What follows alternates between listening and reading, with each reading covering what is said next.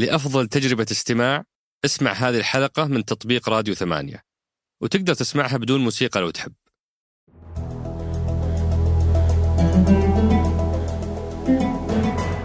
هذا بودكاست سقراط من إذاعة ثمانية. وأنا عمر الجريسي أستضيف قادة التحول وأحاورهم حول رحلتهم في تحقيق أهداف رؤية السعودية 2030 ضيف حلقتنا اليوم هو الأستاذ أحمد بن محمد الصويان وكيل وزارة المالية لشؤون التقنية والتطوير. تحدثنا في الحلقة عن الوكالة تحديدا لأننا في حلقة سابقة للي ما سمعها مع معالي آه، الأستاذ عزيز الفريح. تحدثنا بشكل عام عن وزارة المالية، السياسات المالية، الإيرادات غير النفطية وكافة الشأن العام في وزارة المالية. فما حبينا نعيده في هالحلقة ركزنا في هالحلقة على النواحي التقنية والتحول الرقمي المتمثل في منصة اعتماد بشكل أساسي وبقية المنتجات اللي عندهم. مرينا تاريخيا على وزارة المالية ودورها والجهات اللي ولدت منها آه، وتحدثنا عن البيئة اللي ولدت فيها منصة اعتماد. ليش محتاجين منصة اعتماد؟ آه، وش تقدم منصة اعتماد؟ آه، كيف تعاملوا مع تحدي إنهم يطلقون منصة غير مكتملة لدرجة إنه كان في دراسة ومراجعة لعملها وكانت قد تلغى هذه المنصة؟ وحتى الآن كملوا فيها قرابة 30 تحديث أو تطوير. وأخيرا طرحنا أسئلتكم المهمة اللي وصلتنا عبر سناب شات أو عبر آه، آه، تويتر. مثل سؤال آه، ليش ثقة هي اللي ماسكة تشغيل هذه المنصة وفي نفس الوقت تنافس الجهات الأخرى على العقود فيها؟ هل ساهمت المنصة في تقليل الفساد أو الهدر؟ وبقية أسئلتكم الثمينة. أترككم مع الحوار.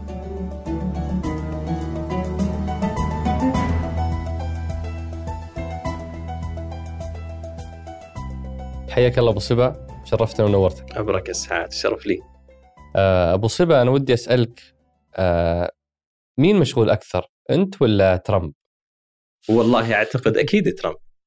ويمكن هذه قصة جميلة كانت مع أحد رؤسائي في العمل. وكنت في تلك اللحظة أشتكي. أقول أنا عندي مهام ومسؤوليات كثيرة جدا. وهذا حال أغلب قيادات التحول اليوم. بالضبط. اليوم أغلب القيادات يقول أنا ما عندي وقت أنا مشغول جدا مهام والمسؤوليات كثيرة. فكانت قصة جميلة مع أحد رؤسائي في العمل. وبعد ما انتهيت من شرح المعاناة ورفع الشكوى قال لي والله أيهما أكثر الآن أعمال ومسؤوليات؟ أنت يا أبو صبا ولا الرئيس الأمريكي ترامب؟ فالحقيقة انها أعطتني إشارة مهمة جدا إنه الفرق اليوم في إدارة الوقت. يعني يجب أن يكون عند الشخص إدارة وقت أفضل ويجب يكون عنده تحديد للأولويات بشكل أكبر ويجب أن يكون عنده القدرة على التفويض. يجب أن يكون في تفويض أو ديليجيشن للمرؤوسين وتوزيع المسؤوليات بشكل جيد. وهذه لها أيضا علاقة بكورونا وتجربتك آه، حقت جودة الوقت بدلا من كمية الوقت. في ظل معاناة أسرتك في الحصول على وقت جيد معك آه، كان لك في كورونا برضو تجربة لها علاقة بهالموضوع. بلا شك يعني أحد أكبر التحديات اللي كنت أواجهها وكانت دائما زوجتي مصبه تشتكي مني. تقول أنت دائما تكون حاضر جسديا ولكنك غائب ذهنيا. ما أنت حاضر ذهنيا بالشكل المناسب. وكنت أعاني منها حتى أيضا مع الوالدة دائما مشغول بالجوال يعني التواصل وقنوات الاتصال بشكل مباشر موجودة فهذا يسبب ارتباك ويسبب عدم تركيز مع الشخص اللي أمامك. ما في شك جائحة كورونا كان فيها ألم كبير وكان فيها تحديات كبيرة على الجميع. ولكن أيضا أزعم إن لها إيجابيات، وأحد الإيجابيات بالنسبة لي لأني أمضيت وقت أكبر مع عائلتي إني كيف أعطي حضور ذهني أفضل وتركيز مع الوالدة ومع زوجتي ومع أيضا بناتي صبا وديمه آه، بشكل أفضل، فأنا وضعت تعهد على نفسي إنه إن شاء الله إذا انتهت الجائحة قريبا يجب أن يكون في حضور ذهني أفضل يعني إيقاف كل الأسباب التي تؤدي إلى عدم الانتباه وإعطاء جودة أفضل ليس الحقيقة فقط للعائلة والأهل أيضا حتى زملاء العمل والأصدقاء. غير مناسب ابدا وأنت تتحدث مع شخص أنك تكون مشغول بشيء آخر. يعني هذا قد يمثل جانب من عدم الاحترام. طبعا هو مبرر لأنه الكل مشغول ولكن ال quality time يمكن ست ساعات مع interruption وعدم تركيز يعني قيمتها بلا شك أقل بكثير من أنك تعطي ساعة واحدة مع حضور ذهني ومع انتباه ومع quality time بالشكل المناسب. في أشياء عملية معينة سويتها ساعدتك عشان عشان نعطي الناس أدوات عملية يستفيدون من هالتجربة؟ والله أنا أعتقد إنه في أدوات كثيرة ويمكن في محتوى جدا مناسب، أحد أهم الأدوات طبعا اليوم لازم يكون عندك ما يسمى بتودو ليست. يعني ممكن إنها تكون بنهاية كل يوم ممكن إنها تكون بنهاية كل أسبوع. وش تبي تسوي الأسبوع القادم الشهر القادم؟ تحدد الأولويات عندك بشكل واضح. عندما تدخل إلى لقاء سواء مع العائلة مع الأهل أو حتى أيضا مع أحد الزملاء أو الأصدقاء. إذا كنت مشغول في موضوع معين الموضوع هذا لا يزال قائم أو active ولا والله في عليه حوار أو dialogue سواء في الواتساب أو في الإيميل. تأكد إنك تقفل الموضوع قبل. يمكن سويتها معي قبل شوي. م. كان عندي بالواتساب حاولت إني أقفله بعدين ابعدت الجوال. okay. فالمطلوب إنك تقفل ال communication هذا والتواصل هذا بعدين تعطي حضورك بشكل كامل للشخص اللي أمامك وبلا شك إنه ترتيبها بهذا الشكل راح يعطي انتباه أكثر وراح يعطي تركيز والأهم من ذلك أيضا مخرجات أفضل بدلا من عدم الانتباه وضعف الجودة. وال notification أنت مطفيها عندك؟ أنا مطفي ال notification إلا طبعا for selective بعضها تجي لازم notification لازم إنها تجي. أتخيل إنه فعلا زي ما تفضلت كانت كورونا آه، وبالذات إنه يعني انت مصيبه قعدت فترة عزل بعد ما رجعت من من بريطانيا 14 يوم لوحدك. فهذه فرصة جيدة للمراجعة للتفكير لإعادة ترتيب الأولويات. آه، فرب ضارة نافعة. إن شاء الله تكون نفعت ابى انتقل أبو صبا لمحورنا الأول. في لقائنا اليوم اللي هو محور من أنتم؟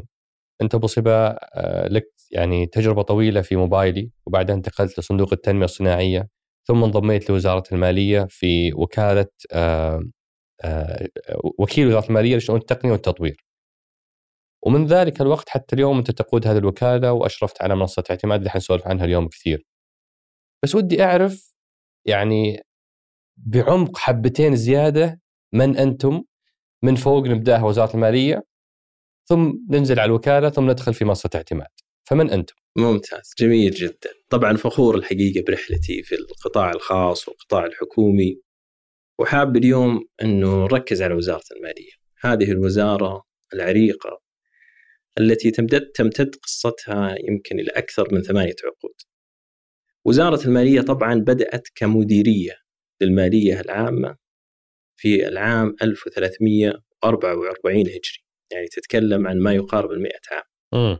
وبعدها تحولت بعد ثلاث سنوات فقط عام 47 هجري 1347 من مديرية إلى وكالة. وكانت طبعا في ذلك الوقت في مكة المكرمة. في العام 1351 هجرية الموافق 1932 ميلادي صدر أمر ملكي من الملك عبد العزيز الله يغفر له بتحويل الوكالة إلى وزارة المالية. وكان لها دور رائد جدا وهي بلا شك وزارة المالية أم الوزارات. م. فلما تقرأ التاريخ ليحكي أدوار وزارة المالية. تجد اليوم كثير من الوزارات والمصالح والهيئات والشركات الحكومية بدأت من داخل وزارة المالية. فعلى سبيل المثال اليوم لما تشوف المواصلات لما تشوف الاتصالات الجمارك الزكاة أيضا البترول وشؤون المعادن كلها كانت مديريات أو وكالات أو مصالح وكانت الاقتصاد والتخطيط جزء من وزارة المالية. خلال فترة لاحقة. فالوزارة أيضا حتى في الصناديق سواء كان صندوق الاستثمارات العامة أو الصندوق الزراعي أو الصندوق الصناعي كلها كانت عبارة عن مديريات أو أقسام أو وكالات أو جهات تتبع وزارة المالية. واليوم يعني الوزارة لا تزال ولاده يعني السنوات القليلة الماضية يعني كان فيه عندنا آه، التحول اللي حصل في هيئة الجمارك وهيئة الزكاة أنشئت هيئة عقارات الدولة آه، المركز الوطني للدين العام مركز تحقيق كفاءه الإنفاق أيضا مركز تنمية الإيرادات غير النفطية والرحلة مستمرة ستستمر هذه الوزارة انشاء وكالات وأذرع حكومية آه، تساهم بالتنمية الاقتصادية ودعم البلد بشكل كبير. طبعا هذا من جانب. الجانب الآخر إنه الوزارة خلال تاريخها أشرفت على الكثير من المشاريع التنموية. فعلى سبيل المثال يمكن كثير لا يعلم اليوم أن جسر الملك فهد الذي يربط ما بين المملكة ومملكة البحرين تم الإشراف عليه بشكل كامل من قبل وزارة المالية. وكثير من المشاريع العقارية الكبرى مثل جامعة الأميرة نورة بنت عبد الرحمن في الرياض أيضا أشرفت عليه وزارة المالية. وإلى اليوم ووزارة المالية تشرف على مشاريع ومسؤوليات وطنية كبرى وطبعا أكبرها وهو ما نفتخر فيه هو الإشراف على مشاريع توسعة الحرمين أوه. الشريفين، اليوم عندنا مكتب مشاريع مسؤول عن توسعة الحرمين الشريفين وأيضا عندنا مسؤوليات أخرى على سبيل المثال لا تزال إلى اليوم مصلحة مطالب مطابع الحكومة أحد الجهات التي تتبع وزارة المالية وهي اليوم مسؤولة عن طباعة الجواز السعودي، عن البطاقات المدنية، أيضا حتى عن لوحات السيارات. فدور وزارة المالية دور عريق جدا كل هذه المسؤوليات بالإضافة إلى مسؤوليتها الرئيسية وهي إدارة المالية العامة وصناعة سياساتها وتخطيط وتنفيذ الميزانية بشكل كامل. جميل، هذه ما شاء الله رحلة تاريخية توضح الدور التنموي لهالوزارة المهمة.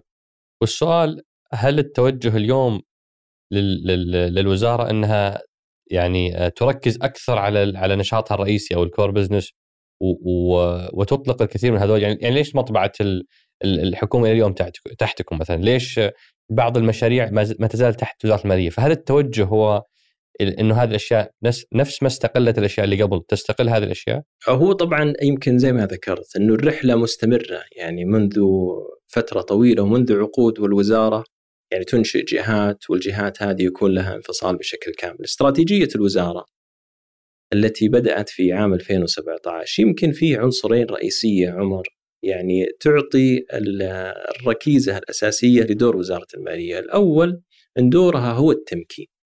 دور وزارة المالية هو تمكين الآخرين، تمكين الجهات الحكومية، تمكين القطاع الخاص، كل المستفيدين والمتعاملين مع وزارة المالية دورنا هو التمكين.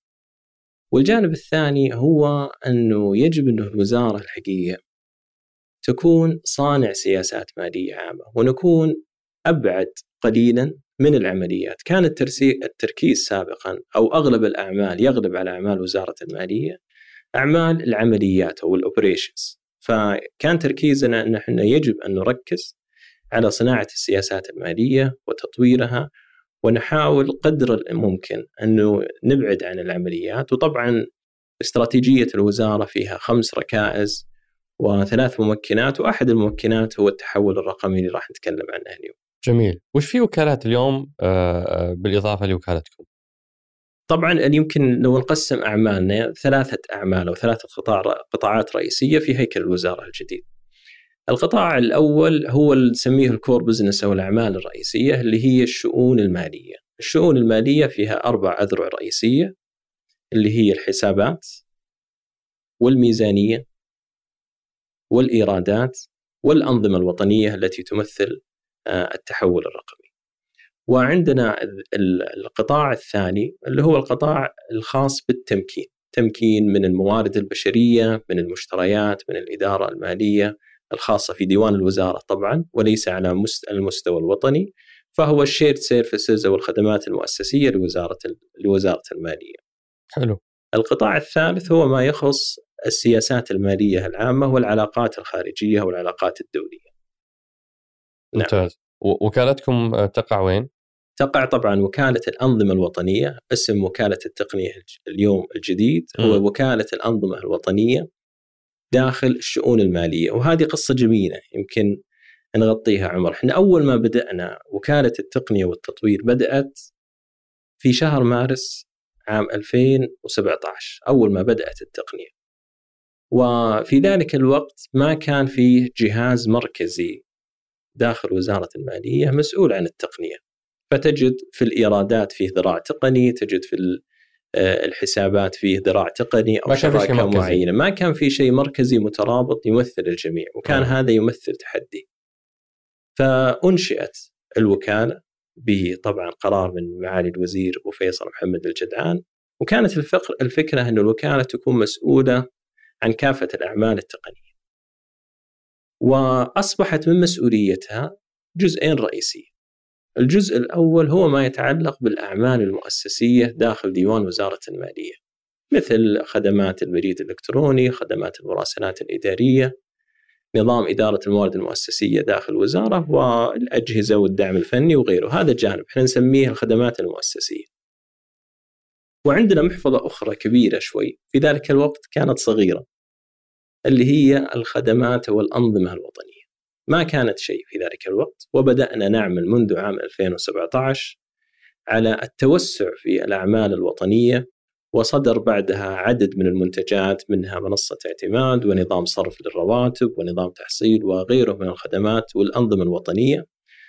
فبعد رحلة تقريبا حوالي ثلاث سنوات أو أكثر يعني كان في مراجعة أنه اليوم قد ما يكون مناسب أنه يكون في مسؤوليات على خدمات مؤسسية تخص أعمال وزارة المالية وفروعها من دعم فني ومراسلات إدارية غيره من المسؤوليات الداخلية وأيضا بيكون عندك مسؤوليات وطنية أخرى.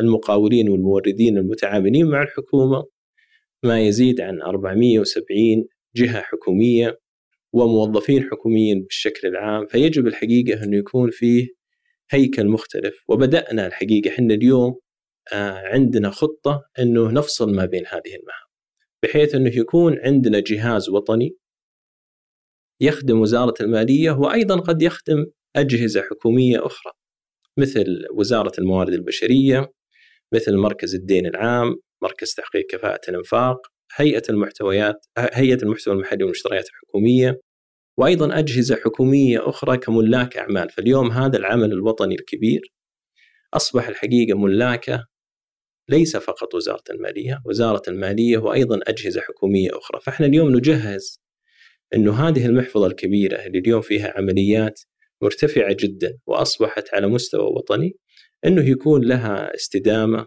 ويكون لها استقرار ونضمن إنها تخدم أعمال تخطيط الموارد الحكومية بالشكل الأمثل على مستوى الحكومة. جميل. آه، آه، فهذا هو المسمى الجديد للوكالة. نعم. وهذه الوكالة اشتهرت بمنصة اعتماد، هو يمكن النجم حقكم اللي اللي يعني آه، وصل صداه للقطاع الخاص الجهات الحكومية آه، وش تفاصيل ولادة هذا المنتج؟ جميل جدا. في 2017 كان يعني في خدمتين رئيسية. طبعا كانت ورقية لوزارة المالية. الخدمة الأولى الأشهر هي خدمة أوامر الدفع. كانت أوامر الدفع ورقية آه راح تشوفها يعني يمكن في كثير من المستندات وهي موجودة بالمناسبة في هذا الكتاب اللي أنا حاب إني أهديه لك أخوي عمر اللي يعطي الحقيقة نبذة عن تاريخ وزارة المالية وحاب إني أذكر إنه في نسخة إلكترونية من هذا الكتاب موجودة على موقع وزارة المالية. جميل. فيمكن لأي مشاهد أو مستمع الدخول على موقع وزارة المالية والحصول على النسخه الالكترونيه ممكن تحكي قصة مفصلة عن اللي تكلمنا عنه اليوم.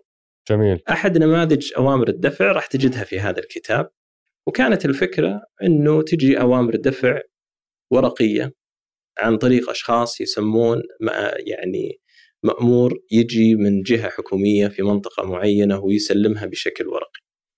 وثاني خدمة مهمة كانت هي خدمة تخطيط الميزانية التي تتم بشكل سنوي وبعد تخطيط الميزانية يكون فيه خدمة متعلقة بمناقلات أو تعزيز الميزانية، كان هذه الخدمتين موجودة. وين كان التحدي؟ كان التحدي أنه خدمات تخطيط وعمليات الميزانية وأوامر الدفع غير مؤتمتة. فكان بطبيعة الحال أول طلب جاء أنه يا جماعة خلونا نأتمت أوامر الدفع وخلونا نأتمت المناقلات وعملية تخطيط الميزانية. ليش؟ وش المشكلة؟ المشكلة أنها كانت ورقية وبطبيعة الحال في ذلك الوقت ومع الضغط إنه لازم إنها تكون مؤتمتة، ما يحتاج إنه يجيبها مراسل، ما يحتاج إنها تجي بخطاب، خلوها في النظام.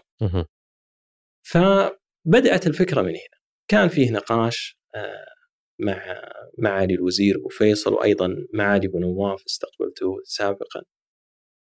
كانت الفكرة إنه اليوم ترى هذا ما قد يمثل تحول حقيقي. اليوم صحيح إنه عندنا ميزانية ومناقلات وعندنا أوامر دفع لكن التحدي موجود، وين كان التحدي؟ التحدي كان في ذلك الوقت إنه لما نقوم بإعمال تخطيط الميزانية ويتم إعلان الميزانية السنوية من مجلس الوزراء ويتم توزيع أو تبليغ الميزانية لكل الجهات الحكومية ونقول وزارة التعليم كذا مليار، وزارة الصحة إلى آخره. بعد ما نقوم بتبليغ الميزانية ما يكون عندنا أي رؤية، ما نشوف شيء. ما ندري وش طرحوا، انتهى دورنا. ما ندري وش طرحوا. كم ما صرفوا. ندري وش تعاقدوا. نعرف كم صرفوا. آه لأن الصرف من عندكم. يجينا أمر ورقي للدفع. بعد تبليغ الميزانية. فكثير من الحلقات مفقودة. فهنا جت منصة اعتماد. جاءت الفكرة إنه هل الأفضل أن ناخذ نفس الخدمات اللي هي موجودة اليوم ونأتمتها ولا نقدم تحول في نموذج التشغيل؟ بحيث إنه يكون عندنا سلسلة متكاملة ومرتبطة ببعضها. نبدأ في الميزانية وبعدها المنافسات والمشتريات بحيث أنه يكون وفقا لهذه الميزانية الجهات الحكومية تقوم بطرح منافساتها وأعمال الشراء المباشر. ثم بعد المنافسات يكون فيه التعاقد ثم بعد التعاقد يكون عندنا الدورة كاملة وليس أوامر الدفع يكون عندنا المطالبة المالية وشهادة الإنجاز وأمر الصرف وأمر الدفع. فيصبح عندك الحقيقة رؤية واضحة وأهم شيء إنك تستطيع الحقيقة تقديم فرصة كبيرة للمقاولين والموردين من خلال نظام المنافسات الإلكتروني بحيث إن الفرصة تكون متساوية للجميع. وكذلك يكون عندك رقم مهم جدا. ما كان عندك سابقا. سابقا كنا نعرف كم الميزانية وكم صرفنا. اليوم وبكل فخر. يعني أؤكد أن وزارة المالية تعلم كم الميزانية وتعلم كم التزام الحكومة التي هي العقود اللي تم إبرامها وخطة دفعها. كم الشهر الجاي راح ندفع والشهر اللي بعده والسنة القادمة. والمدفوعات اللي موجودة عندنا في آه، تحت الإجراء أو في ال pipeline وكم المنصرف الفعلي. فهذا يساعد بشكل كبير وزارة المالية ومتخذ القرار إنه يأخذ القرار بشكل سليم. عرضت طبعا الفكرة على المسؤولين ولاقت ترحاب كبير ولكن بلا شك عمر كانت الطريق الصعب. يعني كان أسهل إنه نبي نأتمت أوامر الدفع ونأتمت المناقلات. لكن إحنا اخترنا الطريق الصعب وفي يناير أعتقد 2018 أعلنت منصه اعتماد. بس أنتم قبلها بأربع شهور بديتوا. بدينا طبعا أعمال التطوير لكنها دشنت رسميا صحيح. في يناير 2018 وبالمناسبة أنه مع أنها دشنت في يناير 2018 وبدأنا نطلب أنه المنافسات تكون موجودة والعقود تكون موجودة والمدفوعات تكون موجودة. لم نشترط في ذلك الوقت أنه ما راح نستقبل أوامر دفع ورقية. ورقية إلا بتسجيل عقد. قلنا خلينا نعطي طبيعة يعني بطبيعة الحال إدارة التغيير تحتاج مراعاة مراعاة كبيرة. استمرينا ستة أشهر ما لاحظنا تحول حقيقي. ما كانت إلى الآن يعني يكون في التزام بالشكل المطلوب لتسجيل العقود اللي هي أهم. لأنه ما حد مضطر. ما حد مضطر. ممكن إنك تدفع آه، من خلالها يعني بشكل سريع. فكان في قرار تاريخي الحقيقة. صار في جولاي وأنا اشكر زملائي كلهم اللي عملوا عليه.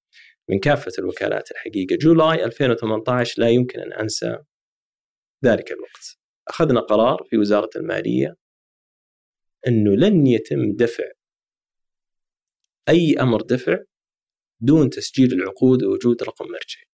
لأن كنا ندرك أهمية هذه المعلومة. هي اللي راح تعطينا كم الالتزام من هم المقاولين ما هي المناطق ما هي الأنشطة. تساعدنا في التخطيط المالي بالشكل المثالي. وأخذنا القرار. وكان في تحدي كبير واجهنا ضغط كبير وكانت تصلنا الحقيقة آلاف من المعاملات تحتاج معالجة فخور جدا إنه تجاوزناها بنجاح كبير منذ جولاي 2018 إلى اليوم يعني تقريبا أكثر من سنتين لم يتم صرف اوامر دفع إلا بوجود عقود وأرقام مرجعيه حتى إذا كان في أسباب فنية. لا يستطيع إرسال أمر دفع إلكتروني يرسل أمر دفع ورقي. طبعا هذه كانت في فترة سابقة بس قلنا له تسجل الرقم الرقم المرجعي للعقد على أمر الدفع الورقي حتى نضمن أنه تبي تكون عندنا السلسلة مكتمل. موجودة بشكل كامل ومكتمل عظيم. هذا مدخل جيد أبو صبا لمحور الثاني اللي هو محور ماذا حققت. هذه المنصة اللي انطلقت في نهاية جانوري 2018 وكملت حتى اليوم وفي جولاي أصبحت آه، آه، إلزامية وليست خيار آه، اليوم إحنا كملنا سنتين من تاريخ الإلزام وش حققتم؟ يمكن لو نتكلم عمر عن الفرصة مع تحقيق الإنجازات وين تجي الفرصة؟ ليش اليوم منصة اعتماد وصرف وتحصيل يمثل فرصة؟ المملكة قد يكون فيما يتعلق بالجانب المالية العامة عندها جانب فيه تميز تختلف عن يعني بعض الدول اليوم لما نشوف مثل الولايات المتحدة طريقة إعداد وتنفيذ الميزانية تختلف عندهم ميزانية فدرالية وعندهم ميزانية على مستوى الولايات اللي هي ستيت بادجت فما ما في ميزانية مركزية م. وكذلك مثلا على مستوى المنطقة الإمارات العربية المتحدة فيه ميزانية اتحادية وفيه ميزانية على مستوى الإمارات. في المملكة العربية السعودية عندنا ميزة مهمة جدا إنه الميزانية يتم إعدادها بشكل مركزي لكل الوزارات لكل المناطق ويتم تنفيذها أيضا بشكل مركزي. ليش هذه ميزة؟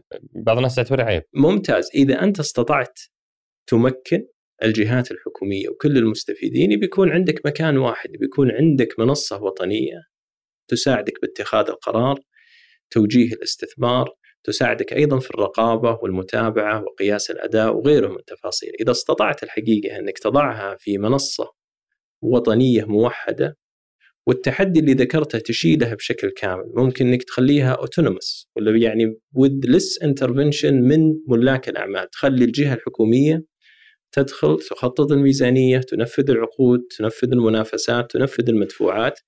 والمستفيد سواء كان المستفيد من المقاولين أو الموردين أو أي من الشرائح الأخرى يدخل على هذه المنصة والمنصة توفر يعني فرصة كبيرة. فمن هنا جت الفرصة وكان يعني أول منتج عندنا اللي هو منصة اعتماد والمنجز الحقيقة اليوم كبير جدا الحديث عن ما يزيد عن مية ألف مستخدم اليوم ما بين جهات حكومية وقطاع خاص وهو في ازدياد ولله الحمد مضطرد. وهذا يعني شفت لقائك قبل قبل سنتين في آه، في العربية كنت تقول أربعين ألف مستخدم. آه، هذا في نهاية 2018 إحنا اليوم وصلنا أكثر من 105 ألف مستخدم. صحيح أكثر من الضعف. نعم ونشوف الحقيقة بشكل شهري انه الازدياد واضح. وأكثر ما يسعدنا الحقيقة عمر انه نشوف في دخول إلى هذا السوق الكبير المشتريات الحكومية من المنشآت الصغيرة والمتوسطة. اليوم لا تحتاج للوصول إلى مشتريات وفرص الجهات الحكومية إنك تكون بشكل جسدي أو فيزيكلي موجود عند الجهة، الفرصة موجودة على المنصة، تدخل المنصه وتشوف التفاصيل كاملة تستطيع تقدم تستطيع الاطلاع على نتائج الترسية وأيضا متابعة العقود والمدفوعات. هذا يمثل فرصة. بلا شك إنها تكون بالشكل المثالي.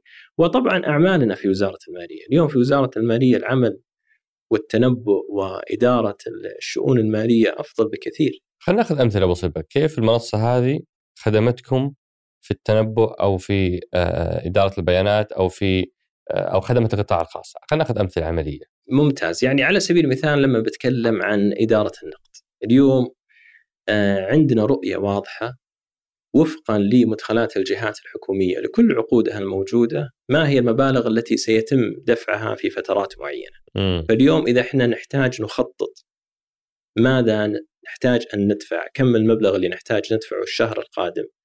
كان في الفترة الماضية من الصعب التنبؤ تحديد ذلك. اليوم عندك بيانات العقود وخطة الدفع. يمكن هذه مهمة جدا الآن لأنه يمكن سابقا أنت كان عندك دائما فائض. فتقدر متى ما جاك الطلب تسدد، اليوم آه، الميزانية على مدى ثلاث سنوات فيها عجز فهذا العجز قاعد يغطى بالديون أو الاستدانة. فهذا الوضوح في التدفقات النقدية الشهري يساعد مركز الدين العام إنه يعرف متى يقترض وكم المبلغ المطلوب إذا كان حيحتاج يقترض أو إنه حيوفره داخليا أو فيعني أهمية التدفقات النقدية اليوم أكبر بكثير من السابق اللي يمكن ما كانت القيمة هذه واضحة.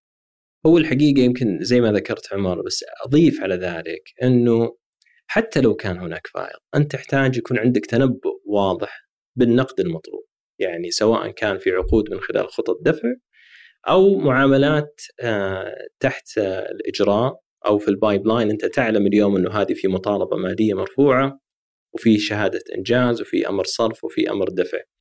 نعم بلا شك إنها تساعد في إدارة المالية العامة بالشكل المثالي ولكن حتى في الظروف الجيدة لو كان عندك فائض لو الأمور زينة ممكن إنه الفائض هذا يكون له استخدام مختلف على حسب ما يرى صاحب القرار. صحيح. المهم إنك تتنبأ تعرف الفترة القادمة وش اللي راح تسويه بالضبط يعني إحنا عندنا يعني موسمية سابقا سيزوناليتي وكانت فترة نهاية السنة فترة متعبة جدا على وزارة المالية والجهات الحكومية وصناديق حديد وأوراق وفي صور الحقيقة ممكن الاطلاع عليها.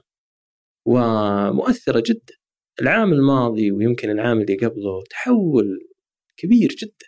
يعني أصبح نهاية العام أو الإقفالات السنوية عبارة عن أعمال معتادة. يعني أحد الزملاء الأخ سعد الحميدي وهو أحد الزملاء اللي سبقونا في الوزارة من سنوات طويلة. كان يقول لي الحقيقة في نهاية العام يقول هذا حلم. أنا ما كنت أتخيل إنه نهاية السنة ممكن إنها تكون كذا. أنا شايف اللي قدامي بشكل واضح ولا عندي أوراق ولا عندي صناديق حديد وكأني في شهر مارس ولا شهر أبريل ما كأني في شهر ديسمبر. فهي بلا شك أعطت قيمة كبيرة كيف يعني خدمت منصة اعتماد المنشآت الصغيرة والمتوسطة اللي يمكن ما كان عندها سهولة وصول للمناقصات والمشاريع الحكومية؟ ممتاز. يعني يمكن قبل المنصة هو نظام منافسات المشتريات الجديد. م. نظام منافسات المشتريات الجديد أعطى أولوية للمنشآت الصغيرة والمتوسطة وأيضا لكل آه، الحقيقة المنتجات والخدمات التي تمثل محتوى محلي، وهذا ما تم عكسه اليوم في منصة اعتماد، فهو من جانب النظام القانوني اولا واللائحة يعطي فرصة للمنشآت بشكل أفضل. إلى 10% فرق أسعار. أعتقد إن فيها تحديد أوكي. وطبعا فيه معادلة توضح ذلك بشكل تفصيلي. بالإضافة لذلك إنها موجودة بشكل إلكتروني، يعني أنت الآن نظاما عندك أولوية كمنشأة صغيرة ومتوسطة ونؤكد على أهمية المحتوى المحلي والتوطين. واليوم هي موجودة آه، على منصة إلكترونية. أنت ما تحتاج أنك آه، تروح والله لجهة حكومية ولا منطقة معينة لكن تستطيع فعلا تقديم الخدمة وهذا اللي أحب أكد عليه. ممكن أنك تصل بشكل مباشر وتعطي فعلا يعني آه، هل يبين عندكم المنشأة صغيرة أو متوسطة أو كبيرة إذا تقدم نعم. على المنافسات؟ بلا شك إحنا طبعا مرتبطين مع الزملاء في منشآت ومنشآت هم اللي عندهم هذا التحديد وفقا لمعادلة معينة يعني موجودة عندهم يتبعونها وإحنا عندنا ربط معهم ومن خلال هذا الربط نحدد هذه المنشأة الصغيرة والمتوسطة تستحق هذا يعني التفضيل أم لا نعم. واحدة من أكبر تحديات الجهات الخاصة في المشاريع الحكومية بالذات آخر يعني كم سنة هو موضوع تأخر التحصيل أو السداد آه كيف منصة اعتماد أو أو يعني منتجاتكم آه، تحل هذه المشكلة؟ طبعا إحنا بلا شك اليوم كل الأعمال اللي نقوم فيها وزارة الماليه مثل ما ذكرت لك في البداية هي تمكين الجهات الحكومية والقطاع الخاص ونعمل اليوم بخطوات جادة جدا إنه نحل هذه المشكلة وقامت وزارة المالية بإعمال كثيرة سواء في الميزانية أو في الحسابات أو في التقنية وكذلك آه، لجنة سداد لحل هذه المشكلة. وأحد أهم الحقيقة الممكنات الرئيسية هي بلا شك منصة اعتماد. اليوم لحل هذه المشكلة هناك ثلاثة أطراف رئيسية.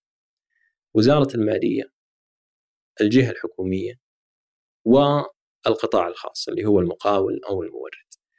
اليوم أنا أعتقد إنه إلى حد كبير والله الحمد استطعنا إنه نضع الربط المطلوب ما بين الجهات الحكومية ووزارة المالية من خلال منصة اعتماد فاليوم عندنا اطلاع واضح للبيانات للعقود للالتزامات للمنافسات للميزانيات وغيره من التفاصيل أعتقد أن عندنا فرصة ممتازة عمر في التوسع بخدمة القطاع الخاص بالشكل المثالي ويكون عندنا مؤشرات أداء أفضل لذلك قبل أسابيع إحنا اطلقنا عدد من المنتجات وكان أحد أهم المنتجات هذه هي خدمة المطالبات المالية.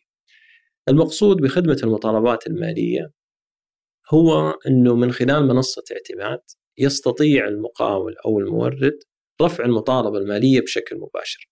وش يعني هذا؟ هذا يعني إنه نستطيع وضع مؤشر أداء. سابقا كانت العملية بين وزارة المالية والجهة الحكومية. وهذه كانت مشكلة مصيبة أنتم اللي تأخذونها في الوجه، لأن اللي كان يصير أنتم تطلعون تعلنون إنه تم صرف 98% من المطالبات اللي جتنا في أقل من 60 يوم. والقطاع الخاص قاعد يصرخ يقول ما هو صحيح، إحنا مقدمين من من أشهر ولا صرفت لنا. واتضح إن حلقة أو الثغرة هي إنه الجهة الحكومية المعنية ما رفعت المطالبة لكم. هو طبعا هذا صحيح. أنا أؤكد إنه الحكومة دائما ملتزمة. إذا هو حق للقطاع الخاص سواء في وزارة المالية أو أي جهة حكومية أخرى نحن بإذن الله ملتزمين إنه سيتم. المشكلة مشكلة إجرائية. م. بالضبط مثل ما ذكرت عمر. أول وشلون كانت؟ كان القطاع الخاص ولا تزال إلى اليوم طبعا ياخذها بشكل ورقي يوديها الجهة الحكومية. الجهة الحكومية نظرا لأي سبب إداري ممكن يضعها على الطاولة يحتاج وقت أكثر يحتاج يعمل إجراء معين قبل ما يرفعها على منصة اعتماد. فهي لا زالت خارج وراعي الشركة يقول أنا خلاص قدمت استنى 60 يوم. بالضبط يقول أنا أستنى إلى الآن أتأخر الجهة عندها أسباب ما عندها ميزانية في تحدي. الفكرة في المنتج الجديد إنه يتم رصد لهذه المطالب.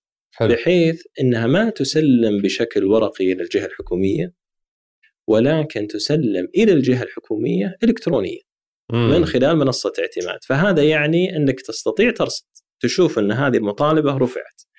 وأيضا الأفضل من ذلك وهو أحد أهم الأسباب اللي القطاع الخاص يواجهه اليوم إنه الجهة الحكومية تقول والله أنا ما عندي ميزانية ما عندي سيولة. عندي تحدي في جانب شو عملتوا وأنتم ما عندكم فلوس. بالضبط. فإحنا الآن وش نقول؟ نقول حتى لو ما كان في ميزانية طبعا عدم وجود ميزانية هذا يمثل تحدي في التخطيط ما في شك وهو بحاجة إلى مراجعة ما بين الجهة الحكومية ووزارة المالية ومعرفة السبب لماذا يتم التعميد والإنجاز بدون ميزانية. صحيح. ولكن اليوم حتى نرصد ونعرف الخلل ونحل المشكلة. قلنا راح نمكن إن شاء الله بشكل متدرج القطاع الخاص من رفع المطالبات المالية وسنطلب من الجهة الحكومية من خلال النظام بشكل مباشر إنه يتم الموافقة على شهادة الإنجاز. إلى الآن بغض النظر عن الميزانية حتى نعلم إنه هل عندنا التزام عندنا لايبيلتي حتى لو ما كان اليوم في ميزانية وطبعا يكون في إجراء بين وزارة المالية والجهة الحكومية. المهم إنك تستطيع ترصد. تعرف السوق اليوم كم المطالبات المستحقة وبعدين يكون في إجراء مراجعة ما بين الجهة الحكومية ووزارة هذه بدأت الخدمة؟ هذه بدأت الخدمة الآن بشكل تدريجي أعتقد انتهينا من وزارة المالية وعندنا إن شاء الله جهات بشكل متتابع وسيتم متى تنتهون 100% منها؟ والله أنا أرجو إن شاء الله العام القادم بإذن الله تكون هذه الخدمة موجودة بشكل كامل.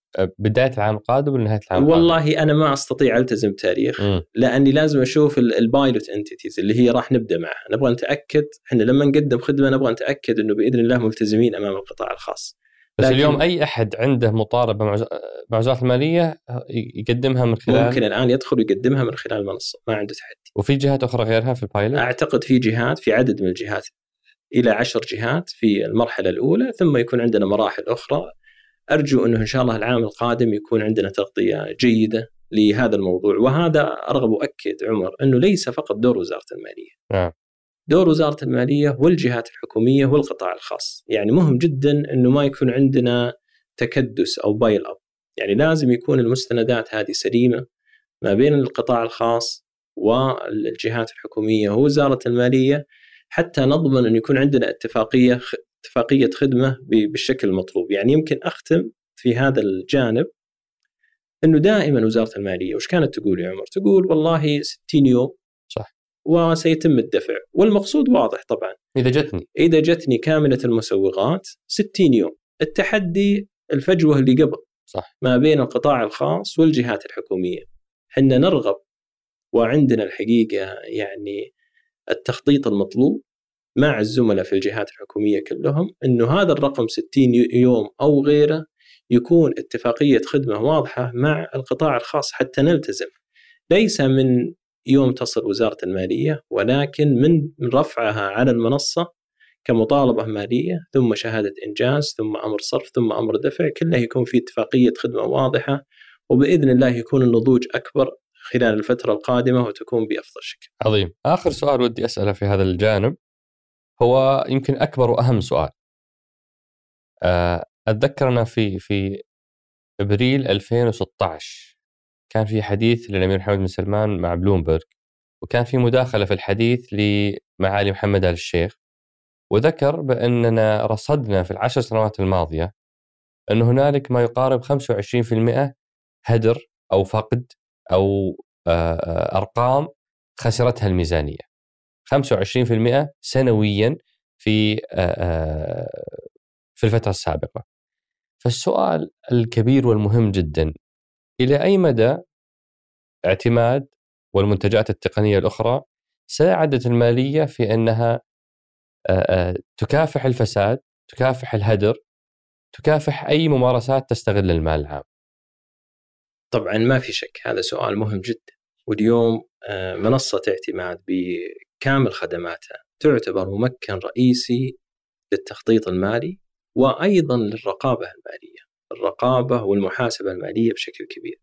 اليوم طالما أن هناك نظام إلكتروني وطالما انه هناك نظام لإدارة المستخدمين ومعرفة من الذي يقوم بالتعامل من كافة القطاعات من القطاع العام من القطاع الخاص وغيره تستطيع القياس وتستطيع المراقبة. وتستطيع وضع مؤشرات الأداء وتستطيع التطوير بشكل جيد. يعني على سبيل المثال يمكن في هذا المحور نتكلم عن الرواتب. أيه. ما غطيناها عمر. صحيح. اليوم كان تحدي كبير الرواتب. ما في شك الرواتب للجهات الحكومية الموظفين الحكوميين تمثل ما يصل 50% من ميزانية الحكومة. وكان فيها تحدي ولها قصة جميلة أنه كانت وزارة المالية إحنا تو تكلمنا عن قصة الميزانية وأوامر الدفع ولا نشوف. أيضا الرواتب ما كنا نشوف. كان الإجراء بشكل بسيط. أمر دفع ورقي يرسل إلى أي جهة من الجهات الحكومية. عندنا والله آه، عدد موظفين كذا. نبغى والله 80 مليون نبغى 100 مليون ندفع رواتب. ويتم تحويل هذا المبلغ إلى أحد البنوك التجارية التي لدى الجهة الحكومية حسابات فيها. ثم ينتهي دورك. وينتهي دورنا. تقوم الجهة بإرسال الملف البنك ال bank file اللي هو فيه الحساب ال IBAN وفيه كم تحول فقط. م. هذا ال IBAN حول له هذا الرقم. وينتهي الدور. طيب أنت تبغى تخطط أنا. تبغى تشوف وين آه، الفرص الإدارة السليمة. وليس بالضرورة أيضا عمر إنها تكون فساد. طبعا قد تكون فساد وقد تكون أيضا مشاكل إدارية. وهنا المطلوب إذا أنت اليوم عندك إجراءات متكاملة ومرتبطة ببعضها في نظام إلكتروني هذا يساعد بشكل كبير. فحدث التحول في نظام الرواتب هل عندكم رصد؟ أنا ما عندي والله رقم محدد لكن أؤكد لك إنه وفرنا الكثير. أنا يعني سألت بنواف وأكد لي إنه فعليا كان في أشخاص متوفين تصرف لهم رواتب آه، شهرية من وزارة المالية. هو طبعا كان في أشخاص متوفين كان فيه تكرار كان فيه بعض المشاكل في الدفع متعلقة بالكوادر كان فيه بعض التجاوزات. مشاكل موجودة. بطبيعة الحال اليوم إذا ما في رقابة آه هذا التحدي يمثل شيء كبير وهو الآن أنت عدلت الإجراء فقط. بدل أنك ما تدفع للبنك التجاري وهو يروح للبنك التجاري ويرسل البنك فايل بدون تفاصيل غيرنا الإجراء. إيش صار اليوم؟ اليوم يجب أنك ترسل أمر الدفع بشكل إلكتروني فيه إجمالي ويجب أنك ترسل مسير رواتب وفيه إجمالي. هذا الإجمالي وهذا الإجمالي يجب أنها تكون متطابقة. والمسير ما في فقط آيبان وكم متحول لهذا الآيبان. فيه البيانات الشخصية من سجل مدني وخلافه فيه الدرجة الوظيفية والمرتبة فيه الراتب الأساسي تاريخ التعيين. فيه البدلات فيه تاريخ التعيين فيه الحسميات وهل ربطتوا مع الموارد البشرية؟ بلا شك الآن مربوط 100% إحنا مربوطين مع الموارد البشرية. حلو. عندنا الآن عملية تخطيط الوظائف والآن ربط آه اليوم نظام الرواتب ونظام الميزانية ونظام الوظيفة العامة هذا سيمثل الحقيقة تحول كبير في عملية إدارة آه موضوع الموارد البشريه بالشكل المثالي. لما سويناها بهذا الإجراء بالشكل المطلوب اليوم عندنا ما يصل يمكن 2.7 مليون موظف حكومي يتم بشكل شهري صرف رواتبهم من خلال منصة اعتماد. وهل نقدر نقول اليوم 2.7 مليون ما فيهم ولا إنسان واحد ياخذ راتب لا يستحقه؟ أعتقد إنه اليوم فيه رصد مباشر لأي أخطاء أو مخالفات ويتم تصحيحها فورا من خلال الزملاء عندنا في الرقابة المالية في وكالة الحساب. جميل ويمكن أعظم آه يعني طبعا لو تسمح لي أشير لها أي. طبعا اليوم إحنا نعمل إنه هذه الرقابة تكون إلكترونية بمعنى إنه ما يحتاج إنك ترصدها offline لا ترصدها أونلاين بحيث إنه الجهة الحكومية إذا سوت آه، تسليم إلى المسير بشكل إلكتروني يتم التدقيق الإلكتروني وتعمل له rejection إذا كان هو متوفى إذا كان في مشكلة في الكادر إذا كان في تكرار أنت تعمل له رفض rejection وتقول له ترى عندك مشكلة. في هذا الموظف تحديدا يجب أنك تشوف لها حل أو على الأقل يكون لها إجراء مختلف. وهذه عملية تطوير مستمرة يعني تضمن التخطيط بالشكل المناسب وأيضا الرقابة. جميل.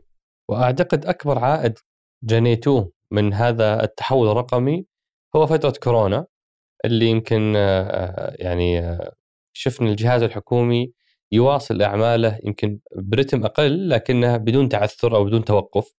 آه، فكم كان معدل عملياتكم اليومية خلال كورونا أو كيف خدم هذا التحول الرقمي وزاره المالية في فترة كورونا؟ ولله الحمد يعني الاستثمار في التقنية والبنية التحتية كان كل ما نحتاج لإدارة الجائحة اللي اليوم موجودة. لم يكن هناك ولله الحمد أي أثر على الجهات الحكومية، الجهات الحكومية طبعا اللي هي في المقدمة في هذه الجائحة مثل وزارة الصحة، وزارة الداخلية والأجهزة الأخرى أو أي جهاز حكومي آخر. اليوم تستطيع إدارة كافة عملياتك المالية مع وزارة المالية من خلال النظام بدون وجود أي تحديات، عقود، رواتب، منافسات، مدفوعات، تحصيل إيرادات أيضا بدون أي مشكلة. اليوم وزارة المالية ولله الحمد ما يزيد يمكن يصل إلى 70% من الموظفين. طبعا في فترة الحظر أتحدث كانوا كلهم كونكتد يعني موجود هو في بيته وداخل على الأنظمة في وزارة المالية وكأنه موجود في المكتب ربما أحسن ويستطيع إدارة أعماله آه، بشكل متميز جدا. والفريق الحقيقة اللي اليوم موجود عندنا في وكالة التقنية هو اللي أبدع يعني فريق الأحلام أنا أسميه. أبدع جدا يعني لا في البنية التحتية في الخدمات المؤسسية أيضا في الخدمات الوطنية وقدم الشيء الكثير جميل. آه هذه آه يعني لمحة سريعة أو مرور سريع على على كثير من الأشياء اللي تحققت في في هذه المنصة أو في التحول الرقمي بشكل عام. الآن ودي أنتقل لمحورنا الثالث اللي هو دروس التحول. أنا جتني أخبار مصيبة أنه أنه منصة اعتماد لما أطلقت بعدها بكم شهر كان فيه لجان وزارية تراجع جدوى استمرار يعني اعتماد من عدمه، كان في تفكير إنها تلغى أو أو توقف لأنها سببت تعثر في التنمية الوطنية بهذا المسمى حتى لأنه أوامر الصرف الجهات الحكومية عانت في رفع مطالباتها أو كان في تحديات كثيرة. والتحديات مستمرة، وأتذكر لما تحدثنا أنا وياك أنت تقول لي بأنه من يوم ما أطلق اعتماد آه، إحنا نتكلم عن سنتين ونص أجريتم 22 تحديث، هذا الكلام قبل ستة شهور فما أدري اذا في تحديثات أخرى تمت في الفترة الماضية، ف 22 تحديث خلال سنتين لهذه المنصة. بعض الأسئلة اللي جتنا كانت تتكلم عن تجربتك السابقة في صندوق التنمية الصناعية بأن المنتج أطلق قبل ما يكتمل. فحدثني عن فلسفتك في عملية تطوير المنصات أو في تطوير الأعمال اللي أحيانا يعني سو فار أو أو حتى الآن أجمع من عمل معك أنك تطلق قبل أن تكتمل. آه، طبعا أنا عندي قناعة الحقيقة إنه يجب دائما أن أكون سريع وأن لا أكون متسرع. حلو تحتاج الحقيقة بحث ودراسة وتصميم وإدارة وتلافي ومواجهة للمخاطر بشكل مثالي ولكن لا يجب أن تتوقف. يعني دائما مقولة perfect is the enemy of good. يجب أنك تضع خطوة. يجب خلينا نترجمها بالعربي اللي آه، ما- ما يتكلمون إنجليزي. أي نعم. perfect is the enemy of good. اللي هو ال ال الكمال. هو عدو. هو عدو الشيء المقبول. أو اللي ممكن الحقيقة أنه يعطيك قيمة ولو كانت مقبولة. ثم تتدرج.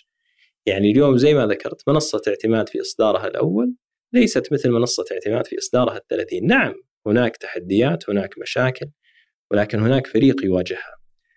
لا أؤيد أبدا التعجل. يجب أنك ما تكون متسرع. يجب أنك تدرس المخاطر وتعمل أسباب تلافيها يعني قتل المواضيع بحثا والدراسة وتؤخر الحقيقة كثير من الأمور. يجب أنك تتقدم. يعني لو ما وضعنا الخطوات الأولى في وزارة المالية وأيضا في الصندوق الصناعي اللي كان أيضا قصة نجاح جميلة آه، على scale أو المستوى اللي فيه الصندوق كانت جميلة جدا. يجب أنك تتقدم. واليوم ليست هذه فقط تجربتنا في المملكة. هل آه، يعني التجارب العالمية هل امازون أول ما بدأت مثل ما هي موجودة اليوم؟ هل فيسبوك نفس الشيء؟ هل أبل نفس الشيء؟ كل هذه الشركات تبدأ تضع خطوة ويتم عملية التطوير. المهم أن تكون جاهز لاتخاذ القرار حتى لو كان تراجع حتى لو كان إعادة آه، اتخاذ طريق جديد. يجب أنك تكون جاهز لهذا القرار. المهم أنك لا تتوقف المهم أنك تتحرك تطور وتسمع الملاحظات وتحاول تبدع وتحاول دائما تقدم الشيء الجديد. طب هذا يعني هذه تجربة جدا ثرية وأتوقع تفيد كثير من رواد الأعمال اللي اليوم يعيشون صراع في أنهم يطلقون منتجاتهم قبل ما تكتمل آه، أو أنهم ينتظرون اكتمالها وتخرج بشكل أفضل. وش الخط الفاصل؟ متى تعتقد آه، إنه رائد الأعمال أو قائد منتج حتى مو شرط إنه يكون آه، شيء آه، ريادي. متى تعتقد الخط الفاصل اللي تقول إذا وصلت لهذه النقطة أطلق أو ابدأ ثم حسن؟ ممتاز. أنا أعتقد يمكن أهمها هي القيمة المضافة. يعني اليوم مقارنة في الوضع الحالي ما في منتج. هل أنا إذا أطلقت المنتج بوضعه الحالي راح يعطي قيمة؟ ولو جزئيا إذا كان هناك قيمة وإذا كان الوقت الذي تحتاج حتى أنك تصل للي أنت تستهدفه طويل أنا وجهة نظري يجب أنك ما تتردد لأنه على الأقل أفضل من الوضع الحالي اللي موجود وأنت أعطيت قيمة مقبولة وتستمر بعملية التطوير. يجب أنه تستمر في عملية التطوير وهذا المعيار بالنسبة لك هو وجود القيمة المضافة. بالضبط. اذا تحققت نعم. فابدأ يا صاحب التطبيق ولا يا صاحب المنصة ولا يا صاحب ال ال ال ايا كان المنتج. إذا تحققت القيمة المضافة فاطلق حتى لو لم تكتمل ثم حسن باستمرار. بالضبط نعم. جميل. أنا يمكن نقطة ودي حاب أيه. أذكرها عمر ويمكن أحد الشغلات المهمة اللي نحتاجها اليوم. اليوم أيه. يعني في تحول غير عادي الحقيقة على المستوى الوطني في الحكومة وأيضا في القطاع الخاص والمشاريع الكبرى. وفي تنفيذ عالي وفي قيادات كبيرة اليوم تعمل أعمال الحقيقة جدا متميزة في الإنجاز.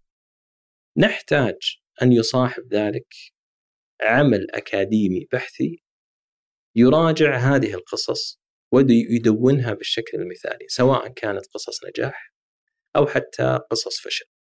وهذه يمكن أحد التحديات اللي نشوفها اليوم ولا الحقيقة ألوم الجامعات هو دور الجامعات ودور أيضا الجهات في القطاع الحكومي والقطاع الخاص. اليوم يمكن حتى في بعض الجامعات السعودية تجد في برامج الماجستير برامج الدكتوراه وطبعا أنا أحد الخريجين إنه أغلب ال cases أو الحالات اللي يتم دراستها نشوف Procter and Gamble نشوف Shell نشوف Walmart نشوف IBM يجينا case study وفيها تفاصيل كثيرة وش سوت الشركة هذه في أمريكا أو في Europe أو في Far East الشركات السعودية الجهات الحكومية السعودية عندها نجاحات غير عادية. نحتاج الحقيقة توثيق ذلك اكاديميا بالشكل المطلوب حتى لا نخسر القصة الرائعة اللي اليوم قاعدين نعملها صحيح. فنحتاج الحقيقة عمل ويمكن ما أدري من اللي المفروض أنه يعمله بين الجامعات سواء مشاريع التخرج آه، رسائل بحث الماجستير والدكتوراه مع القطاع الخاص والجهات الحكومية قصص نجاح أو فشل نربطها مع بعض ويكون فيه academic آه، publication فيه يعني كتابة واضحة لهذه القصص. اليوم نبغى منصة أبشر كتابة واضحة شلون بدأت منصة أبشر؟ وكيف وصلت إلى ما وصلت عليه اليوم؟ وشلون سابق بدأت وكيف وصلت ما شاء الله هذا النجاح والمراعي واعتماد وغيره من القصص المميزة أيضا حتى قصص الفشل. فيجب الحقيقة اليوم البحث العلمي نكون أكثر انفتاح للجامعات وأيضا الجامعات نزيد رغبتهم أنه يكون البحث بالشكل المطلوب. وليش هذا مهم؟ مهم يساعدنا في التطوير لأنه إذا كان فيه يعني متابعة ونقد أكاديمي جيد ودراسة واضحة هذا يساعدنا بالتوثيق وأننا نكون أفضل ونطور بالشكل المطلوب لأنه دائما التنفيذي مثلي أنا مشغول صحيح. تلقاه مشغول بالعمل وبال deadlines وبال target وكذا يجب أن يكون في شخص آخر أو جهة أخرى خلف هذا التنفيذي تساعد في التوثيق وفي النقد وفي الكتابة بالشكل المثالي. عظيم. أنا أتفق معك تماما وأظن إنه هذه واحدة من آه من أهم مكاسب هذه المرحلة التحولية هي الدروس المستفادة منها. والدروس هذه آه إذا لم تبحث ويتم التعمق فيها ويتم دراستها آه فقد تكون خسارة كبيرة لهذا الجيل والاجيال القادمة إنها ما تستفيد من هذه التجربة الثرية والعميقة وهي تتطلب مبادرة من الطرفين. يعني الجهات الأكاديمية والبحثية آه، من جهة والجهات الحكومية أيضا لازم أنها تكون أكثر انفتاحا في مشاركة تفاصيل تجاربها لأن إحنا جربنا مع أكثر من جهة ولقينا في معاناة وصعوبة في الوصول لهم وإقناعهم بتوثيق التجارب الثريه لكن لعل إن شاء الله تعالى الفترة القادمة تحفل بانفتاح آه، أكثر من الجهات الحكومية وتفاعل أكبر من الجهات الأكاديمية البحثية حتى نستطيع أن نوثق التجارب بإذن الله تعالى. بنتقل لمحورنا الرابع والأخير أبو صبا اللي هو محور آه، أسئلة أصدقاء سقراط. إحنا جتنا مجموعة أسئلة من جهات حكومية، من قطاع خاص، ومن أشخاص مهتمين بالموضوع بشكل عام. أبدأ بأول سؤال يقول لماذا الأنظمة التقنية التي وضعت داخل بيئة العمل في وزاره المالية معقدة جدا؟ إجراءاتها طويلة. مع العلم أن التقنية وضعت للتسهيل على الكل.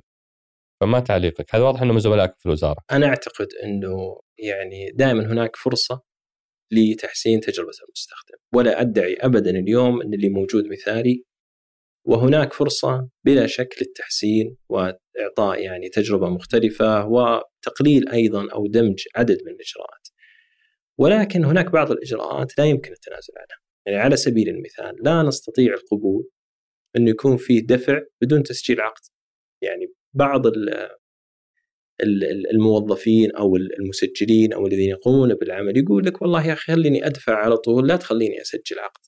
لا الحقيقة لازم نسجل عقد يعني هذا هذه معايير محاسبية أساسية يجب انه نتبعها حتى نضمن أنه يكون عندنا يعني التقارير التي نحتاج دعم اتخاذ القرار وغيره وحنا نعد زميلنا اللي ذكر هذا السؤال أنه سنستمر في تحسين تجربة المستخدم وتقرير الإجراءات قدر الممكن والاعتماد على الأنظمة بدلا من يكون في إدخال آه، من خلال آه، مستخدمين. ولكن في إجراءات بيكون في صعوبة الحقيقة بالتنازل عنها.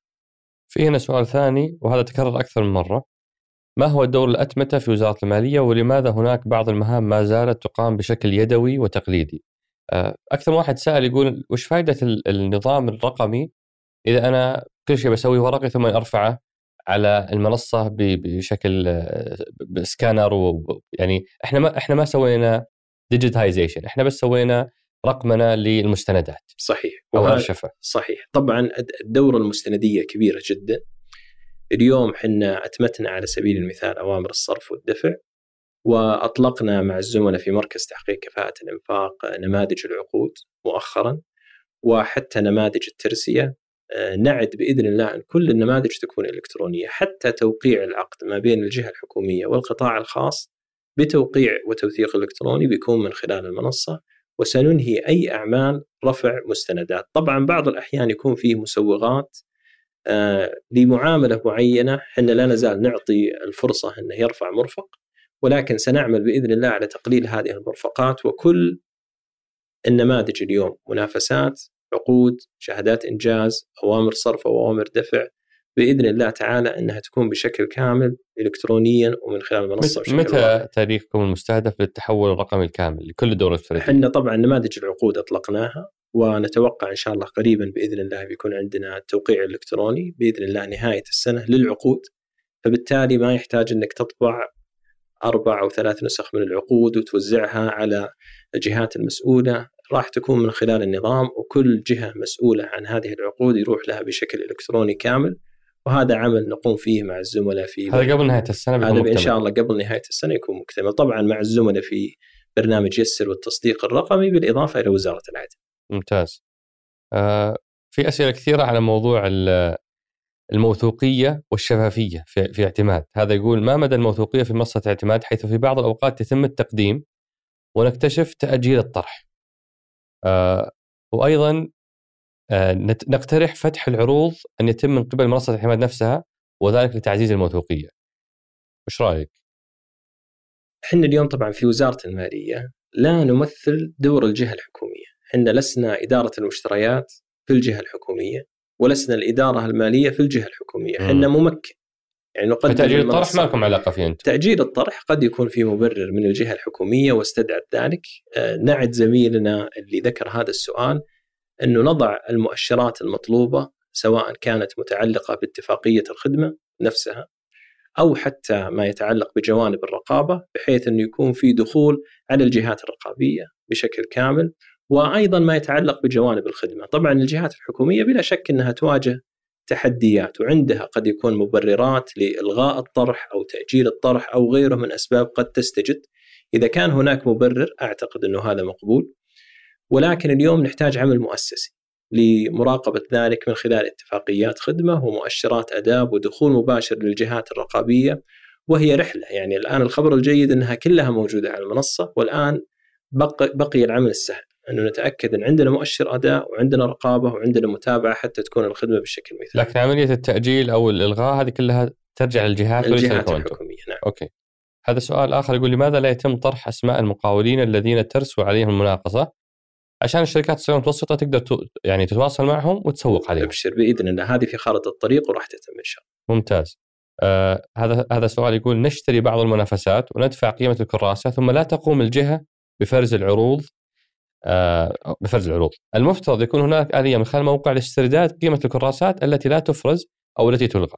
أعتقد إذا كان في حالة إلغاء فحق الحقيقة إنه المفروض يكون في استرداد ويجب إنه يكون مؤتمت وبإذن الله هذا يكون في خارطة الطريق ونعالج هذه المشكلة. جميل. هل يوجد نظام إلكتروني يعرفون من خلاله كم الرواتب الشهرية والبدلات والاساسي لكل جهة أو للحين على ورق؟ لا طبعا موجود ويمكن تكلمنا عنه. هذا اللي سولفنا عنه. نعم. آه وهذه ضمن 12 خدمة ولا هي من من الخدمات الأساسية اللي بدأت هي فيها؟ طبعا كانت من الخدمات الأساسية وتطورت، طبعا كان التحدي فيها عملية ال roll out أو الإطلاق يعني استمرينا تقريبا سنتين مناطق متعددة بعض الأجهزة الحكومية ما عندها أنظمة ERP تحدي في موضوع الشبكات لكن الحمد لله الآن مطلقة بشكل كامل وكل البيانات ولله الحمد الآن متوفرة 2.7 مليون موظف نعم. حكومي كل بياناتهم موجودة نعم. عندكم.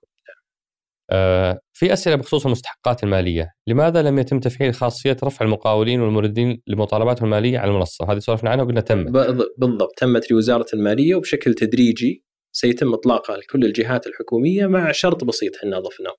قلنا ما راح نطلقها للقطاع الخاص لجهة حكومية محددة حتى نوقع حنا والجهة الحكومية اتفاقية التزام، حلو. ده اتفاقية الخدمة. يعني زي ما سولفت أنا وياك. قبل شوي ما نبغى نكون حنا أمام القطاع الخاص صح. فقط.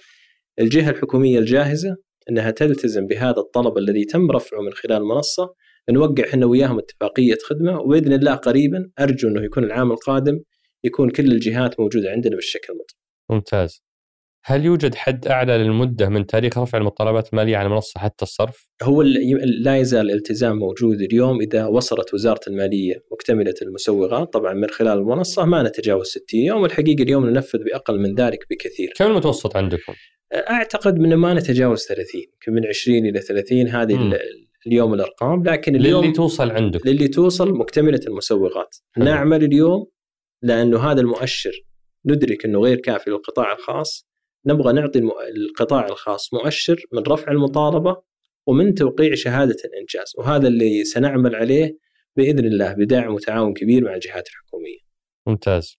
آه من أكبر المعضلات للتعامل مع القطاع العام التأخر في صرف المستحقات، هذه سولفنا عنها وقلنا. إنها نعم. يعني من 20 30 يوم هذا المتوسط وتعملون على تحسين. بالضبط ويمكن في شغلة إضافية نحتاجها مع القطاع الخاص يمكن ذكرت المثلث أي. وزارة المالية الجهة الجهات الحكومية. الحكومية القطاع الخاص. صح. القطاع الخاص أيضا. نحتاج دعمه أهم دعم نحتاجه عمر من القطاع الخاص.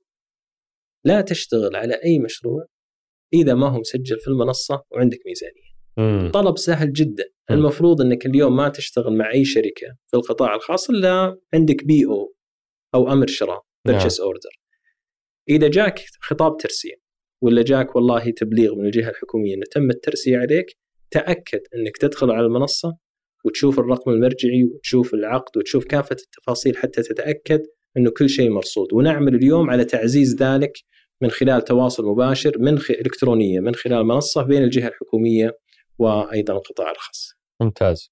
آه هذا يقول بحكم ارتباط جزء من عملي بالمنصة كجهة حكومية ظهرت لنا مشكلة وكثره المشاريع والجهات المرتبطة آه إن المشاريع التي يتم الموافقة عليها عن طريق المنصة وتدخل لحساب البنك عن طريق وزارة المالية لا يوجد طريقة دقيقة لتتبع هذا المبلغ يتبع لأي مطالبه أو لأي مشروع.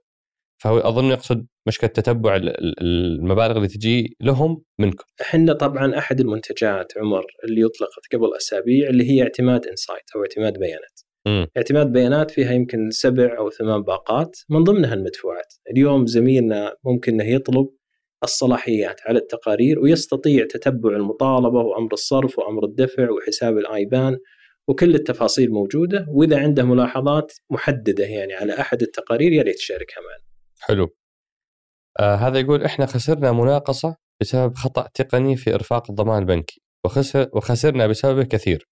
هل في وسيلة للتظلم؟ كيف الناس تبغى تتظلم ممكن تصلم؟ طبعا ترفع إجراء وإحنا اليوم نحاول نطور هذا الإجراء بالتعاون مع الجهات الرقابيه وذات العلاقة سواء كانت مشكلة تقنية أو مشكلة إجرائية أو تحدي مع الجهة الحكومية نرغب أن يكون عندنا إجراء واضح لرفع التظلم مع الزملاء طبعا في القطاعات المسؤولة اليوم ممكن أنه يتواصل مع مركز الاتصال ويرفع بلاغ وقريبا إن شاء الله أنها بتكون بشكل إلكتروني وممكن أنه يرفق آه، ما يثبت المشكلة وتوضيح التفاصيل بشكل واضح. لمركز التواصل اسمه كذا؟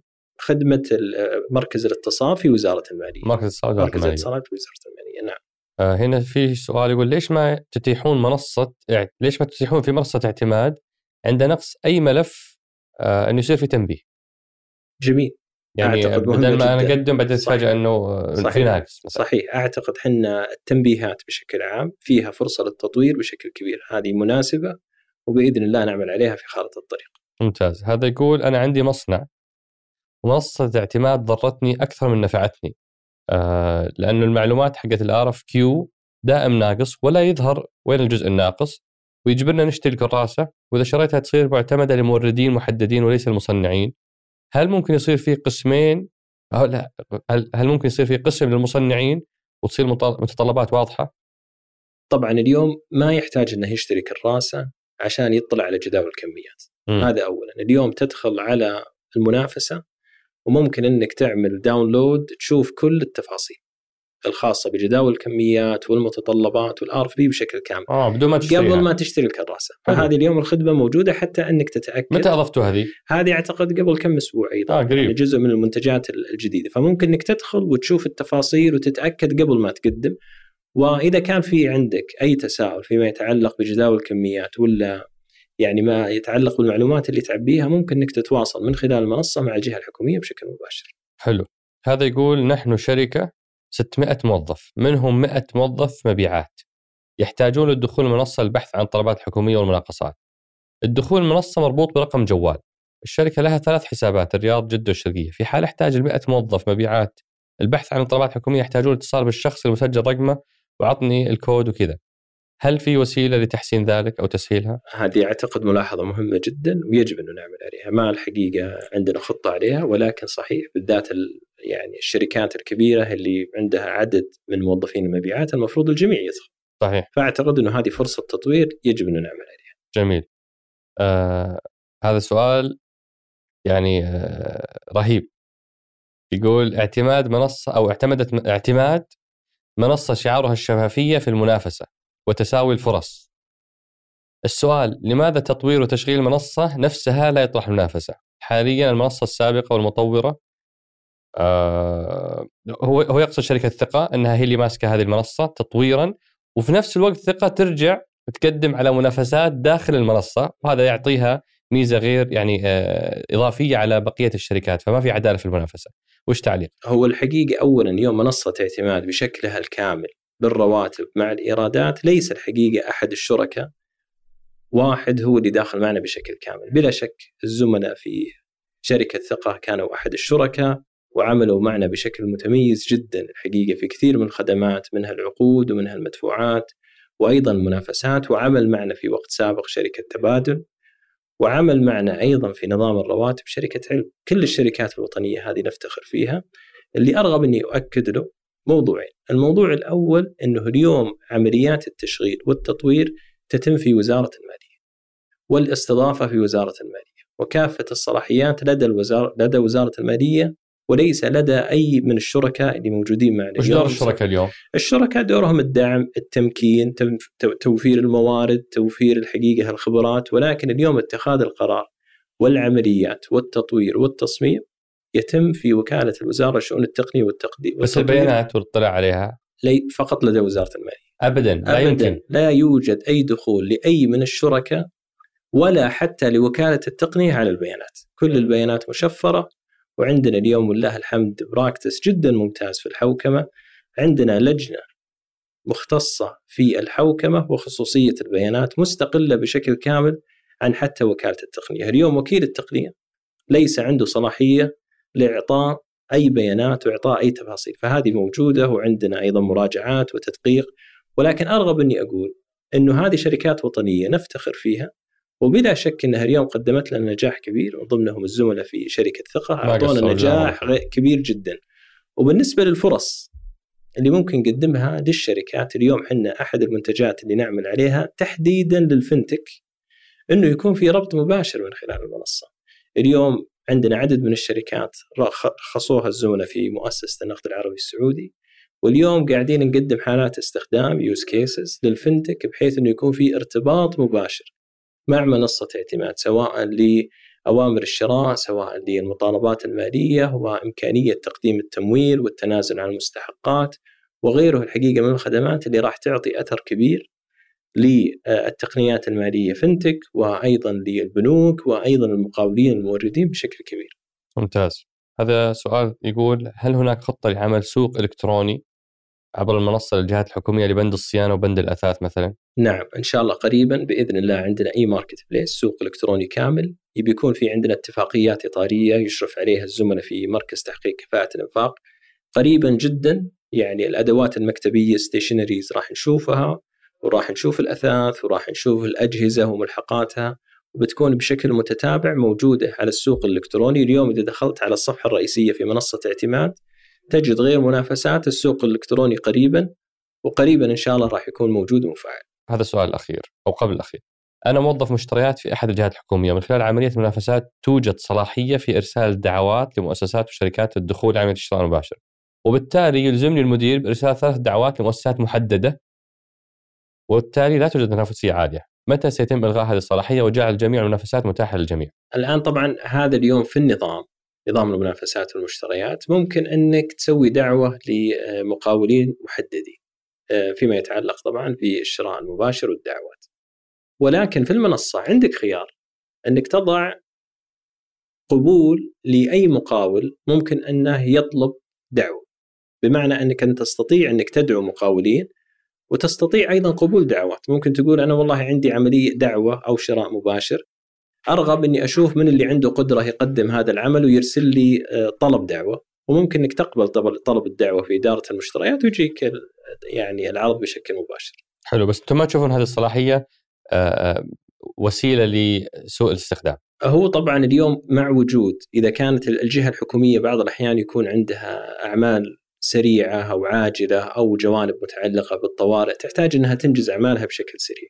اليوم النظام والإجراءات اللي موجودة في المنصة تتيح للجهة الحكومية. يعني زميلنا ذكر إنه يدعو ثلاثة. أنا نعم. أقول له حط اوبشن خلها معروضة لكل المقاولين في المنصة. م. إذا جاك طلب من أحد المقاولين اللي ترى كفاءته إنه يقدم لك اقبل الدعوة. لا بس هو يقول مدير يقول لي أرسل ثلاث دعوات لها ثلاث شركات محددة. أنا أدن يمكن أدعو المدير وكل المدراء إنك خلها مفتوحة. م. وشوف الخيارات كلها وخلها بشكل كامل. يعطيك أفضل. إي وطبعا بكل تأكيد اليوم كل السجلات موجودة في المنصة ويعني يتم رصد من خلال الجهات الرقابية بشكل كامل كل ما يتم حقيقة طرحه وتقديمه فأرجو أنه فرصة وجود أي خلل تكون بإذن الله قليلة جدا. جميل أنا بختم بهذا السؤال وأقول لك بما أنكم تؤمنون بسياسة التحسين المستمر بعد خمس سنوات وش ممكن نشوف آه هذه المنتجات؟ طبعا إحنا مسارنا الاستراتيجي عمر هو النظام الموحد للموارد الحكومية بلا شك منصة اعتماد ونظام الرواتب ونظام تحصيل وغيرها قدمت يعني دفعة قوية جدا لدعم اتخاذ القرار والتخطيط المالي والرقابة وغيرها من الأمور. ولكن اليوم لا يزال عندنا أنظمة ERP متوزعة وغير مترابطة في الجهات الحكومية. وبعضها لا يزال غير مرتبط بمنصة اعتماد حتى. هدفنا أنه نتحول الاستحقاق يكون عندنا دليل حسابات جديد نعيد هندسة الإجراءات بشكل كامل ويكون عندنا أنظمة مركزية في ثلاثة مسارات. مسار الأنظمة المالية وسيتم التحول بحول الله تعالى من المحاسبة على الاساس النقدي إلى المحاسبة على الاساس الاستحقاق وهذا فرق كبير جدا. ممكن تبسط لنا إياه أبو صبا؟ يعني لو بحاول أقارن بينها ممكن أقول إنه الأساس النقدي كانه صورة ثنائية الأبعاد أبيض وأسود. الاستحقاق هو نفس الصورة ولكنها ثلاثية الأبعاد بالألوان. وش يفرق معكم هذا؟ هذا يساعدنا بمعرفة التفاصيل، نعرف الأصول، نعرف الالتزام، نعرف اللي موجود في المخازن والمستودعات، يساعدنا على اتخاذ القرار بشكل كبير، وهذا تحول هيكلي أساسي في تحديد القوائم المالية والمركز المالي للحكومة. وبإذن الله إن شاء الله قادرين خلال السنوات القادمة من خلال النظام الموحد للموارد الحكومية في الأنظمة المالية إنها تكون موجودة بشكل كامل، يكون عندنا أستاذ عام واحد وإدارة مقبوضات واحدة وإدارة مدفوعات وكذلك ما يتعلق بإدارة النقد. المسار الثاني هو ما يتعلق بالمشتريات وسلاسل الإمداد والمسار الثالث هو ما يتعلق بالموارد البشرية. اليوم صحيح عندنا نظام مركزي للرواتب ولكنه فقط للرواتب ما عندنا الإجازات مثلا. صحيح أنه اليوم بدأنا خدمة الإركاب الحكومي وسيتم إطلاقها على كافة الجهات الحكومية بس إنها تمثل فقط إدارة السفر. ما عندنا مثلا موضوع التدريب والتطوير فيما يتعلق بالموظفين. نستهدف بإذن الله انه يكون عندنا نظام واحد متكامل بكافة مساراته لكل الجهات الحكومية وهو مشروعنا الاستراتيجي القادم. فال ERP الحكومي هو مشروعكم القادم إن شاء الله تعالى. بحول الله تعالى. عساكم على القوة. الله يحفظك. ممتن لقبول الدعوة وسعدت بهذا الحوار البسيط. شكرا جزيلا. الله يحفظك.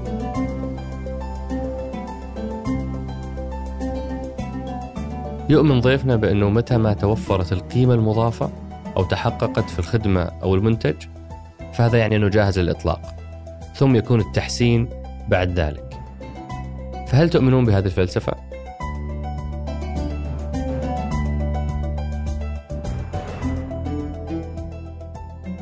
أصدقاء سقراط شاركوا هالحلقة مع من تعتقدون أنها تهمهم